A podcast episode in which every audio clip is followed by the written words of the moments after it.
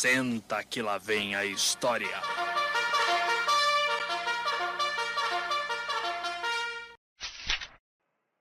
Hoje nós vamos contar a história de Pedro, um garoto alegre, inteligente, comunicativo e amoroso, que demonstrava afeto aos seus pais de mil maneiras.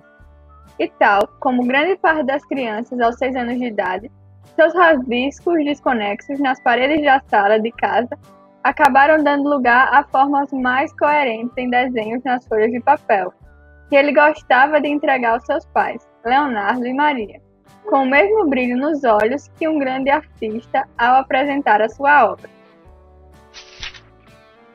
Pedro e seu irmão gêmeo Noan adoravam brincar juntos. Divertiam-se nas tardes de domingo, quando toda a família ia ao Bosque das Arapiracas e ali gastavam toda a energia. Eles descobriram o mundo dos super-heróis no entusiasmo de tentarem se ver na vida dos adultos. Enquanto brincavam, Pedro e Noé imaginavam um dia que seriam grandes e crescidos como seus pais, que tanto admiravam e pelos quais se sentiam protegidos. Na escola, Pedro e Noan tinham os mesmos amigos. Às vezes aprontavam muito, mas foram aprendendo aos poucos a se controlar. Como toda criança, nos primeiros anos na escola, Pedro e Noan viveram situações novas e desafiadoras. Precisavam obedecer aos horários, permanecer mais tempo sentados e obedecer a todas as regras impostas pela leitura e pela escrita. Principalmente nos dois primeiros anos de escola, Pedro e Noan aprenderam a ter uma maior capacidade de tolerar frustrações e a aceitar que as coisas não só acontecem do jeito que gostariam. Aos sete anos, as peraltices dos dois irmãos eram menos frequentes e eles aprenderam a se dedicar mais aos exercícios da escola, que exigiam mais atividade manual e raciocínio. As aprendizagens e novas descobertas no ambiente escolar eram diversas. O horário do almoço passou a ser um momento de partilhar com os pais as atividades, brincadeiras e novas descobertas aprendidas na escola. Pedro e Noah chegavam eufóricos, como no dia em que fizeram um alerta aos pais sobre a importância de comer os alimentos amigos do corpo, as frutas e as verduras, que aprenderam após uma dinâmica com os profissionais do postinho de saúde na escola. A gente precisa correr, jogar lá fora, e vocês precisam fazer o mesmo com a gente. Assim cuidamos do nosso corpo. Disse ele aos pais, exatamente como tinham aprendido nas diferentes visitas que recebiam na escola. Pedro e Noan se desenvolviam bem e esbanjavam energia, mas chegou aos pais uma reclamação de Noan sobre uma dificuldade em aprender as tarefas da escola. Então, Leonardo resolveu levar os filhos para uma consulta na unidade de saúde do bairro. Pedro e Noan foram atendidos pela equipe desde os primeiros meses de vida. Quando mais novos, as consultas eram frequentes e após os cinco anos ficaram mais espaçadas. Mesmo assim, seus pais sabiam que era importante levá-los anualmente para uma avaliação geral, ainda que parecesse estar tudo bem. Durante a consulta, foram realizados alguns testes e a médica percebeu que Noan estava com diminuição da qualidade visual, e suas dificuldades escolares provavelmente eram devido a isso. Fora essa queixa, o crescimento, o peso e as habilidades estavam de acordo com a idade de Pedro e Noan. Leonardo, então, foi instruído a continuar mantendo cuidados com os meninos e a voltar caso percebesse alguma necessidade. Aos sete anos, Pedro e seu irmão descobriram o mundo dos jogos formais. Eles abriram sua rede de amizades com os colegas da vizinhança e brincavam todos os dias de bola de gude na rua de sua casa após fazerem os deveres da escola. Começou então o prazer em brincar com os outros e também as famosas briguinhas entre amigos típicas dessa fase, a fim de permanecer dono das regras, visto que Pedro odiava ser contrariado. Aos poucos, eles foram entendendo que nem tudo acontecia como planejado e desenvolvendo a capacidade de criar soluções para problemas diários. Foi nessa época que Pedro passou a acrescentar aos seus desenhos pequenas declarações de amor, que não, raras vezes, apresentavam diversos erros ortográficos, mas, ainda assim, derretiam o coração de seus pais. Por volta dos oito anos, Pedro começou a se interessar muito pela leitura. Seu hobby preferido era devorar os quadrinhos de super-heróis. Noam, por outro lado, preferia jogos de videogame e passava horas a fio diante da TV. Isso impôs um grande desafio para sua mãe. Ela notou que era necessário ajudar seus filhos a organizar seu tempo, dividindo-o entre o lazer e os deveres.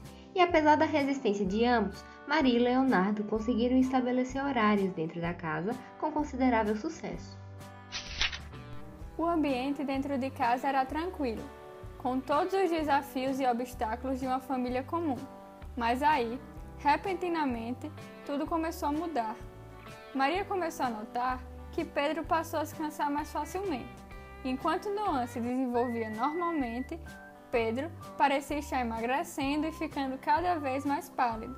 Foi quando apareceram as manchas na pele, uma febre alta em Pedro, que Maria decidiu levá-lo à unidade de saúde de seu bairro. Após alguns exames, veio o inesperado e impactante diagnóstico. Pedro tinha leucemia.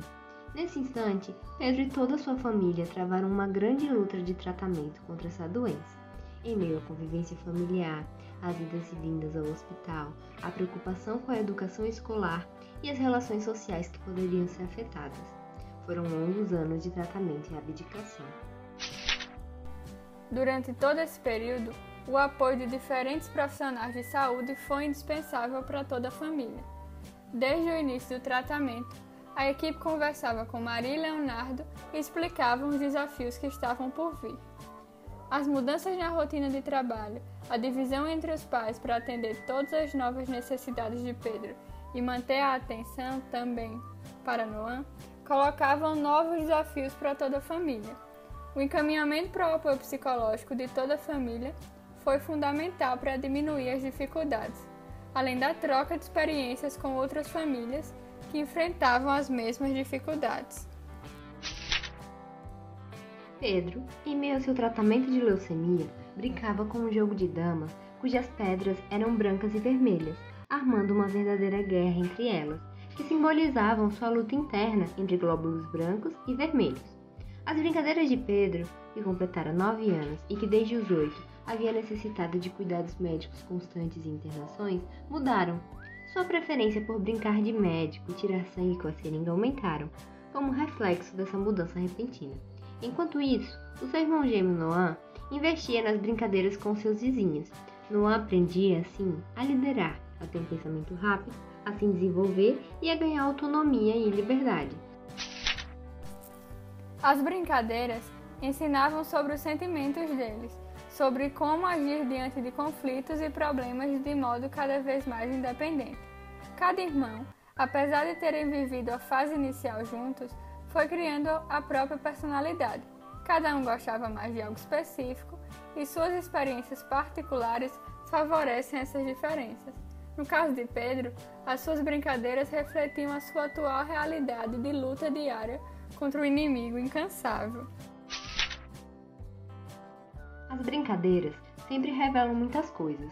Uma delas é a fase de amadurecimento que cada criança se encontra. Cada forma de brincar tem sua época, até cumprir seu papel e a forma de brincar mudar de novo. Pedro, no entanto, não conseguia passar para a próxima fase, fixava-se exageradamente em um só tipo de brincadeira. Os pais dele, então, passaram a se perguntar o que poderiam fazer para ajudá-lo. Por isso, nos dias em que a visitação era liberada, eles começaram a chamar os antigos amigos de vizinhança para a área do lazer do hospital. E quando Pedro estava em casa, em seus dias menos debilitado, traziam os amigos também. Logo, as brincadeiras sozinhas e as leituras de quadrinhos foram sendo compartilhadas com jogos de videogame entre irmãos e amigos, bem como com jogos em que a conversa era constantemente necessária. Enquanto brincava, Pedro, mesmo com conflitos intensos, teve a possibilidade de transformá-los e se comunicar com o mundo externo. Pedro aprendeu a ser o herói da sua própria história em quadrinhos. Por meio da brincadeira, ele demonstrou frustrações provenientes da sua saúde e os pais, muito atentos, ajudaram a superar com o auxílio do irmão e dos amigos. Hoje, aos 11 anos de idade, Pedro chega ao seu último dia de quimioterapia. Em meio a tantas guerras, a batalha final parece chegar ao fim. Assim, como a luta contra o adoecimento, Pedro está pronto para seguir da fase pré-escolar para mais uma fase da sua vida. Você está afim de acompanhar essa história?